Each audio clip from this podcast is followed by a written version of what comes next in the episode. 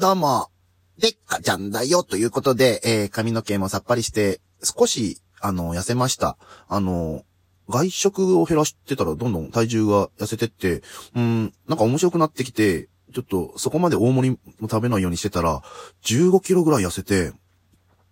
顔のお肉が、ちょっと顎の下の肉とかが取れて、すごいシャープになって、なんか、痩せた感じになってんですけど、お腹はそのままです。130キロから15キロ痩せて115キロになったんですけども、これでも痩せたって言っていいんでしょうか？でっかちゃんのどでかラジオ。はい、でっかちゃんのどでかラジオです。ラジオトークのアプリを通じて、皆さんにお送りしておりますということで、ぜひね、アプリでお聞きの皆様は真ん中の方にね、ネギやらハートやら、いいね。ニコニコスマイルやら、いろいろあるので、罠もありますんで気をつけてくださいね。ということで、ボタンを押していただいたり、フォローしていただいたり、シェアしていただいたら嬉しいかなと思いますんで、よろしくお願いします。ですね、また1ヶ月近く飽きそうな時をストップかけましたんで、セーフかなと思いますが、メッセージも届いております。いつもありがとうございます、ケイロンさん。でっかちゃん、更新ありがとうございます。いや、もう更新ありがとうございますって言われるようになったら、あれだね、もうサボってる人だね。いや、でもありがとうございます。聞いてるよーって、いきなり冬のような、ね、朝晩の寒さ。寒かったり暑かったりするよね、本当に。これでね、体調を崩すのが本当怖い。舞台とのことで体調を崩さないでね、ということで、お気遣いありがとうございます。メッセージもいつもありがとうございます。助かります。皆さんもね、どんな些細なことでもいいので、メッセージくれたら答えていきますので、よろしくお願いします。ということで、舞台がね、先週、11月の7日で終わったんですけども。いやー、結構ね、会場がすごいとこだった。埼玉芸術劇場小ホールっていうとこなんですけども、なんかね、もう本当にアートっぽい感じの作りだし、もう小ホールって言いながらめちゃくちゃね、天井高くて広いし、なんかね、舞台も稽古場とそんな大きさは変わんないんだけども、お客さんもなんか、このすり鉢状になってて、コンサートホールみたいな感じで、ほんと天井、あれ高いよな、なんだろう、もうビル5階ぐらい、そんなないか。いやでもそれぐらいの高さが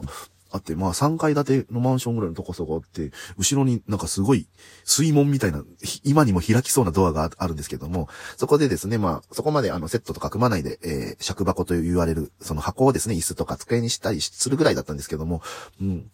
なんかお客さんによって特攻隊の話だったんですね。若い特攻隊の人が主役で、その人たちが特攻して突っ込んでいった、タイムスリップしちゃうということ。1989年、バブル全盛期の時の、時代にタイムスリップするということで。もちろん僕は特攻隊ではありませんが、こんなふくよかな人はいないと思うので、僕はバブリーにいる居酒屋の店長でございます。だからテンション高めな感じで、イエーイって感じだけど、特攻隊の皆さんはもう最初のシーンとかもずっともう、シリアスな感じで入って、こう、ってタイムスリップしてどこみたいなのがあって、またシリアスに入るという、結構ね、大変、気持ち作るのも大変だったと思うけども、もう僕なんかはもう、逆に、陽気な感じでずっといたらいいから、逆に普段はそんな明るくないけど、普段とそんな変わんないって感じでございます。それで髪の毛をですね、その当時のチェッカーズカット、ね、チェッカーズみたいな感じで前髪をちょっと伸ばして、後ろ毛もちょっとね、昔の、今はなんて言うんだろう、ヤンゲ、襟足のね、ちょっと伸ばしながら、横刈り上げのテクノでスパサン、テクノカットっていうのはまっすぐ、もみ上げがまっすぐな状態、テクノカットっていうのかな、あれを。それでやってですね、なんか意外とその痩せたのもあってシュッとして、結構なんか、お姉様方に、いや、かっこいいイケメンなんて言われて、昭和のお姉様方には評判はいいんですけども。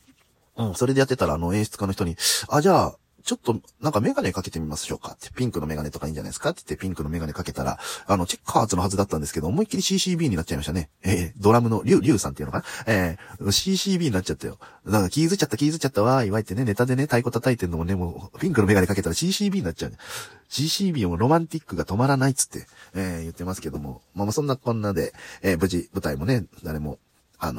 感染せずに無事に終わったんでですね、よかったなぁなんて言っておりますけども、お客さんもやっぱいるといいね。本当にそんな半分入るか入らないかぐらいしか入れてないんですけども、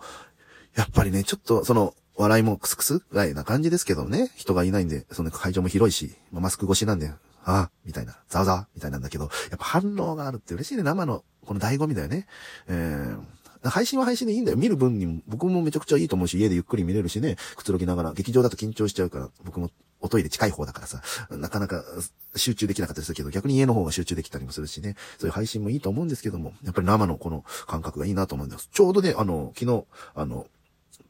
邦学園って放送系の音響系とかをやる、学校の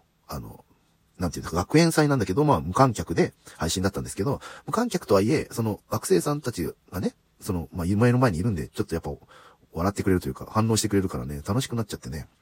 そうだよ、その学生さんのさ、他に芸人さんがですね、ゆってぃさん、若ちこ、ゆってぃさんと、脳みそくん、こんちはーす、言うなと、脳みそ大、こんちはーすと、わらふじなるおっていうね、コンビの漫才とかコントとかやる人なんで、まあ、キングオブコントで決勝とか言ってるのかな、その4組でお送りしたんですけども、これがね、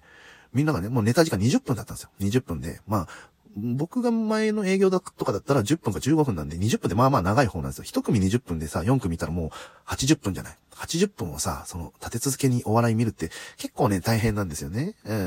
その、まあまあ面白いんですけど、たっぷり見れていいんですけどね。そのテンポよく行った方がもっと楽しめるっていうのが、まああるんですけど、まあまあそういうお笑いの常識なんで、それは知らないとは思うんですけども、まあ、せっかく来たならいっぱいやってほしいっていう思いでやってくれてるんでしょうけど、なかなかね、ピン芸人だと余計に難しかったりもするんですよ。まあ、結局、じゃんけん大会したりとかね、クイズ大会とかしたりするんですけども。で、みんなと話してたら、やっぱもうちょっとずつ短くしてこうよって言って、まあ、10分なり15分なりしてさ、って言って、その後のコーナーをみんなで盛り上げようって言って。で、僕、トップバッターの僕、じゃあ、僕は、ちゃんときっちり20分やりますみたいな感じでボケながら、まあまあ本番はもう10分、11分、12分ぐらいで終わったんですよ。で、でっかちゃん早いね。いや、さすがですって言って、で、続きまして、脳みそくん。10分経っても15分経っても帰ってこない。20分きっかりやってる。20分やってたじゃんって。いや、僕学生さんと話してて20分お願いしますって言われたんで、断れなかったっすって言われて。その次、わらふじになるおさん。20分きっかりやってる。なんなら25分ぐらいやってる。で、ゆってぃさん。ゆってぃさん、俺はもう、多分、10分ぐらいだよ、とか言って。20分しっかりやってる。みんな20分、最初の僕だけ10分。ちょっと僕だけサボってる人みたいになっちゃったよ。だからさ、その後さ、それで巻いてさ、学生さんたちもさ、タイムテーブル組んでて、その後の MC の人に5分取ってたの。20分で5分、20分で5分間入るって言ったんだけど、MC の人も、それでは、なんとか、ゆってぃさんです、どうぞぐらいな感じなんで、1分ぐらいなのよ。だからそのね、巻いた時間がですね、大喜利コーナーに加わりまして、ラウンド13ラウンドの大喜利してきました。結構面白かった。テンポよく、もう一人一問しか答えさせてくんないんだけど、10分、13ラウンドしてきて、いや、久しぶりに大喜利して、まあ大喜利するメンバーでもないですよ。ゆってぃさんと僕と脳みそ、キャラ芸人ってあんまり大喜利苦手な人が多いですけど、いやでも本当に楽しくて、なんか学生さんが用意してたファッションショーみたいなね、もう用意して本当楽しかったです。ですね、今後の、さらっとも告知しちゃいます。11月30日から12月29日まで、原宿のカフェナさんで、でっかちゃんの個展を開きますんで、ぜひ皆さん、よろしくお願いします。絵をね、描いて飾りますので、カフェ、ね、お茶しながら、オムライスが美味しいので、アライスというオムライス食べてながら、ちょっと見ながら楽しんでくれたらいいと思います。よかったら来てください。以上、でっかちゃんでした。